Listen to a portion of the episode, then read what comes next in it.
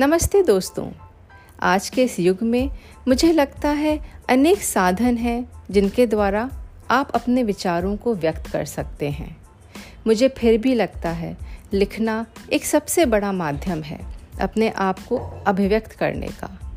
हालाँकि लोगों तक उसको पहुंचाना भी ज़रूरी है। बस इसीलिए आज सोचा क्यों ना एक नया सफ़र शुरू किया जाए और अपने नए श्रोताओं तक पहुँचा जाए। अब बदलाव के साथ कदम से कदम मिलाकर चलना भी एक सच्ची बात है मेरा एक प्रयास है कि अपनी कविताओं द्वारा कुछ अलग अलग विषयों पर रोशनी डालूं। आशा है आप सभी मेरे साथ इस सुंदर यात्रा में जुड़ेंगे